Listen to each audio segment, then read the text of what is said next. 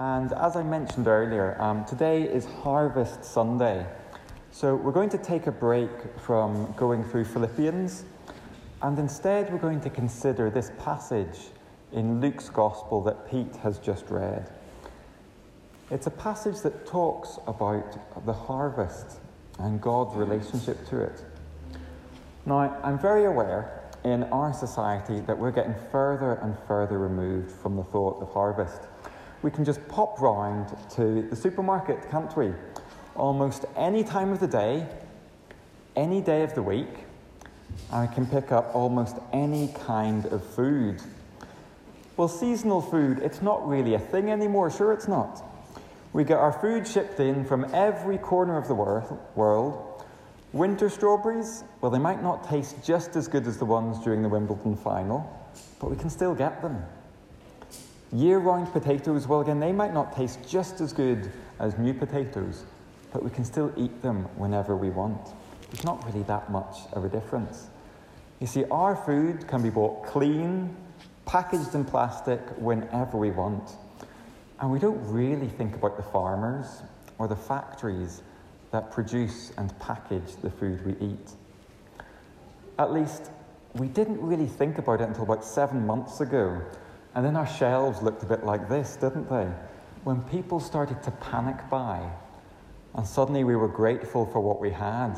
If you get pasta, you were considered lucky. If you get flour to bake, you were really lucky, weren't you? And let's not talk about the toilet rolls.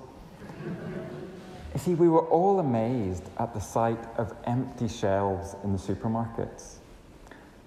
But now, today, well, our supply chains have turned back to normal, haven't they?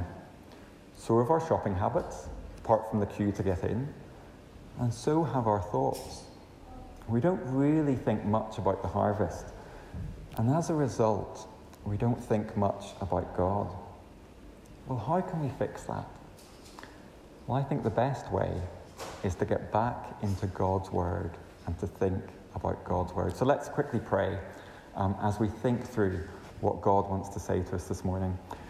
Heavenly Father, we thank you so much that you are a speaking God, that you speak to us, that you provide us with words as well as with food.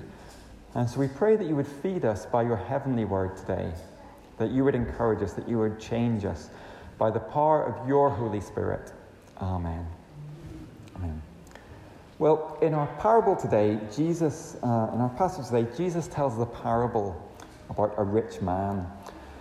And this rich man must have owned a lot of land, and he grew crops on this land. And this particular year, the harvest was abundant. If he lived today, he'd maybe be the kind of farmer who would own multiple combine harvesters, fields stretching off to the horizon, an army of people and machinery collecting it all. And then this year, well, it's a bumper crop. So obviously, he needs somewhere to store it, so he gets in the bulldozers, and then he gets in the builders, and he builds a city of grain silos. Now he's made his fortune. Life is good. His investment portfolio will keep him in retirement for years to come, decades to come. What else is there to do? Nothing. Let's retire early, he thinks. Let's retire somewhere pretty, with a beach, maybe even some pine woods. Were there any houses for sale in Formby? You see, that sounds pretty reasonable, doesn't it? Work hard and then enjoy life later on. I guess it's what a lot of us here have planned to do, isn't it? But we know the parable. We had it read a few minutes ago. We know what's coming next, don't we? Verse 20 But God said to him, You fool, this very night your life will be demanded from you. Then who will get what you have prepared for yourself? Well, that's put a bit of a dampener on today, hasn't it? See, it's quite shocking. Did this man really deserve to die? for storing up his huge harvest. And then, if the twist in the tale isn't enough, Jesus goes one further. He makes it personal. He says this in verse 21 This is how it will be with whoever stores up things for themselves, but is not rich towards God. I don't know about you, but this verse is a bit unnerving, isn't it? It's a bit scary. Let's read it again. This is how it will be with whoever stores up things for themselves, but is not rich towards God. Storing up things for themselves raises the question, doesn't it? Should I be paying into my pension? Should I even have a savings account? I don't want to die in my sleep tonight. Is that what this means? Or maybe it's more to do with being rich towards God. And that raises the question Am I being rich towards God? How can I be rich towards God? Well, they're good questions, aren't they? But before we get to them, we should probably ask an even more basic question Why does God want us to be rich towards Him? Why? Is God somehow kind of jealous of us that He wants what we have? Or is God somehow lacking? Is He even in need? Well, I think we'd probably assume that these aren't the reasons. But what is the reason for being rich towards God? Well, in helping us think this question through, Jesus continues. He gets us to stop and to think about two things in the world. And the first thing that he gets us to think about is an animal, a bird, in fact. Jesus says in verse 24, Consider the ravens. Birds are great, aren't they? They can be really beautiful. Uh, those two boys of mine in the back row who are making a bit of noise, well, with me and Liz as well, we're members of the RSPB. And James, my oldest, is quite particular, quite knowledgeable in birds. And since moving into the vicarage, we've seen things like this. We've filled up the many bird feeders that are dotted around the garden, and word has got out in the bird world. There's a feast on at the vicarage. So we've spotted blue tits, coal tits, nuthatches, tree creepers, robins, and a few other birds that I can't remember the names of, but if you're interested, just ask James. And it's a delight to see these birds as we look out the window. But here's the thing Jesus isn't actually talking about these birds. He's not talking about the beautiful birds. He's not talking about the birds we love to feed. No, he's talking about the ravens. Jesus is talking about the birds we'll actually scare off our bird feeders. The ones we'll kind of bang on the window or throw a cup of water over to get rid of. The ravens, the crows, the magpies, the ones that, if we're honest, we wouldn't really miss if they didn't come into our garden. Jesus is getting us to consider the unwanted birds. And what does Jesus say about them? Consider the ravens. They do not sow or reap, they have no storeroom or barn, yet God feeds them. You see, unlike the farmer earlier, these birds, of course, they don't sow crops. Of course, they don't plant anything. Of course, they don't reap. They're just dependent on what appears naturally. They don't have any storerooms or barns. Every day, they're dependent on what they can find, what they can forage for food. But they eat what they need, don't they? They live. As a species, they're doing fairly well. They're not about to go extinct. So, what does Jesus want us to learn from these birds? Well, he continues on the verses on the screen. And how much more valuable are you than birds? Who of you, by worrying, can add a single hour to your life, since you cannot do even this little thing? Why do you worry about the rest? Have you ever seen an anxious raven? No, neither have I. You see, ravens, they're not really known for being worriers, sure they're not. God provides food for them, and He will provide food for us as well. Here's the thing we're going to be okay. You're going to be okay. That's what we can learn from the ravens. And then Jesus turns our attention to something else flowers, plants. Verse 27 Consider the wild flowers. Now, when we think of flowers, we often have this in mind, don't we?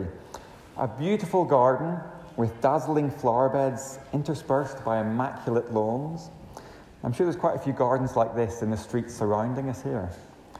Well, I guess give me 10, maybe 20 years, and maybe the vicarage might start to look a little bit like that. But that's not what Jesus wants us to consider, is it? He wants us to consider the wild flowers. The kind of flowers that grow in places, well, the kind of places you're not really expecting them to grow, like verges or derelict buildings. They're not exactly unwanted flowers, but they're often unnoticed flowers, aren't they? People just drive past and don't really notice them. People don't go into these derelict buildings just to see the flowers. But what does Jesus say about them? Well, verse 27 Consider how the wild flowers grow. They do not labor or spin, yet I tell you, not even Solomon in all his splendor was dressed like one of these. Think about that. These flowers, like the ravens, they don't do any work. They don't labor or spin, yet they are more beautifully dressed than King Solomon. Have you ever looked really closely at a beautiful piece of cloth or embroidery? Well, none of them are as beautiful or as intricate as the petals on a flower. A petal on a flower wins every time, even wildflowers, bluebells, foxgloves. They're beautiful, they're intricate, they're amazing. And the following verse tells us that God, well, that God clothes the grass of the field which is here today and tomorrow is thrown into the fire. Flowers don't last very long, sure they don't. They only last a few days or maybe a few weeks at most. Yet God makes them beautiful, even for this short time. Is that not a waste? Well, it's not to God. You see, verse 28 again. If that is how God clothes the grass of the field, which is here today and is tomorrow thrown into the fire, how much more will He clothe you, you of little faith? How much more? It's that phrase again, isn't it? How much more valuable are you than birds? How much more will He clothe you than flowers? God will provide for us. He will provide our food, our clothing, the two most basic things that we need. He will provide them. And the proof, if we need it, is that He provides them for unwanted birds and unnoticed flowers. And we're so much more valuable than they are. He will provide for us. In fact, there's an amazing verse in the New Testament in Romans chapter 8, verse 32, and it tells us this. It says about God, He who did not spare his own son, but gave him up for us all, how will he not also, along with him, graciously give us all things? He who did not spare his own son, but gave him up for us all. Think of that. How much more does God provide for us? He didn't even spare his own son. He provides for us. You see, if God is willing to give up his son for our salvation by dying on the cross, well, then food and clothing are only two little things, aren't they? With God, we don't need to worry about our spiritual needs, and we don't need to worry about our physical needs either. God is rich towards us, amazingly rich towards us. So let's not worry. Now, you might be wondering why did Jesus follow this parable of a selfish rich man? Why did he follow this parable about a rich man with two reflections telling us not to worry? Isn't the parable, at least this is how I normally read it, well, the parable, it's a warning to the rich, isn't it? Don't be greedy, don't be selfish. And these reflections, well, are they not to poor people? Don't worry, God will provide for you. They seem a bit opposite, don't they? I've been wondering that this week. But here's the thing they are linked.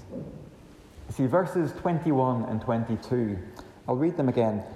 He talks about the, the rich man who died, who was selfish, and says, This is how it will be with whoever stores up things for themselves, but is not rich towards God. Then Jesus said to his disciples, Therefore, I tell you, do not worry about your life, what you will eat, or about your body, what you will wear. When I was a student at university, my Bible study group leaders used to have a favourite phrase that they'd always repeat whenever we were in a Bible study. They'd say this What is the therefore there for? It's quite a good little one, isn't it? What's the therefore there for? You see, the word therefore, it links the rich man earlier in the passage with the birds and the flowers, the worrying later in the passage. But hold on a second, with this rich man, he's just gone into retirement. Surely worry is the last thing on his mind. He's got all his food, he's got all his crops, he's had abundant bumper harvest, he's got everything he wants. Well, let's look at it from the other side. What does worry do to people? How does worry make people act? You see, when you're worried, I know this happens to me, when you're worried, you start to focus and think a lot about the things you're concerned about. Maybe it's money that you're worried about. So your bank balance, we need to check it regularly. You work that bit harder, don't you? You save that bit more. You spend that bit less. You try to ease the worry by being more careful with your money. And then the more you've got of money, well, the more there is to worry about. So it only gets worse and worse. You see, worry has this strange effect on us, doesn't it? It makes us more selfish. It makes us cling more tightly to what we've got. We don't want to give it away because we need everything we've got, because what might happen if it suddenly disappears? It can make us more selfish. We need to keep what we've got, is what we think. It can make us more selfish with our money, or it can also make us more selfish with our time we need to be using our time rightly, not wasting it. So we're going to say no to all those other things because we need to use it rightly. We're too busy at work, or we're too busy with the house, or we're too busy with the children, the grandchildren. I just don't have time for all those other things. It can make us selfish. So we're worried about it. We keep it to ourselves. You see, I think this rich, young, rich fool as he's known, he was probably a lifelong worrier. That's what made him selfish. So when he became rich, well, it was natural, wasn't it, just to keep it all to himself, because that's what he'd spent all his life doing. That's how he'd become rich in the first place. But this man had forgotten where it came from. This man needed to think about the ravens and to think about the wildflowers. You see, even the riches of the rich come from God. The hint was there right back at the start of our passage in verse 16. It says, The ground of the rich man yielded an abundant harvest. It wasn't the rich man, it was his ground. You see, God had given it to him. God had made his crops grow, just as God gives us everything we've got. So, what about us? here at St. Luke's Church this morning? Well, I think we might just possibly live in one of the most affluent parishes in our diocese. Certainly, compared to the majority of Liverpool, we're rich. And the danger is that, along with our riches, we'll also worry. And if we do worry, well, then we're going to be tempted to cling on to what we've got. We'll turn selfish, won't we? Now, of course, I'm sure everyone here will give a bit to charity and give a bit to church. We're Christians after all, aren't we? But the danger is that we hold most of it back. It would be too unsettling to give it all away. It would be too worrying, wouldn't it? But remember the warning to the rich in verse 21. This is how it will be with whoever stores up things for themselves but is not rich towards God.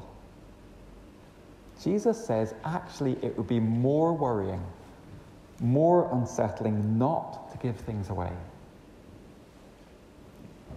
You see, we don't have to worry. Verses 30 and 31, which just come onto the screen, Jesus says this For the pagan world, people who don't know God, The pagan world runs after all such things, and your Father knows that you need them. But seek his kingdom, and these things will be given to you as well. God knows what we need. He will provide for us. He's provided everything we need so far, and He's going to continue to do that. So here's a question for us What do you desire? What do you chase after? What do you worry about? What do you spend most of your time thinking about? Now, if you need it, and I mean really need it, well, God will provide. And if you don't really need it, well, don't worry about it. See, that's what allows us to be rich towards God. There are going to be better things to think about. Being part of God's kingdom, thinking about eternity and paradise, knowing and being known by God Almighty. It's those things that allow us to be rich towards God. But it's better than that as well. You see, as Christians, we know God's care. Do you see how God's described there? In fact, it's not in that one, it's left it out there, sorry.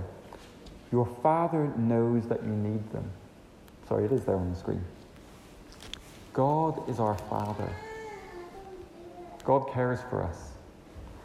My two sons this morning, they didn't have to worry that they'd get their breakfast on the table or that their clothes would be there for them. They just trusted that I'd get on and get doing it for them. Their breakfast was there, their clothes, they were dressed. God is our Father. We don't need to worry about food or clothing or money or possessions. He's the Lord of the harvest. He provides for us. So let's be rich towards God. Let's pray.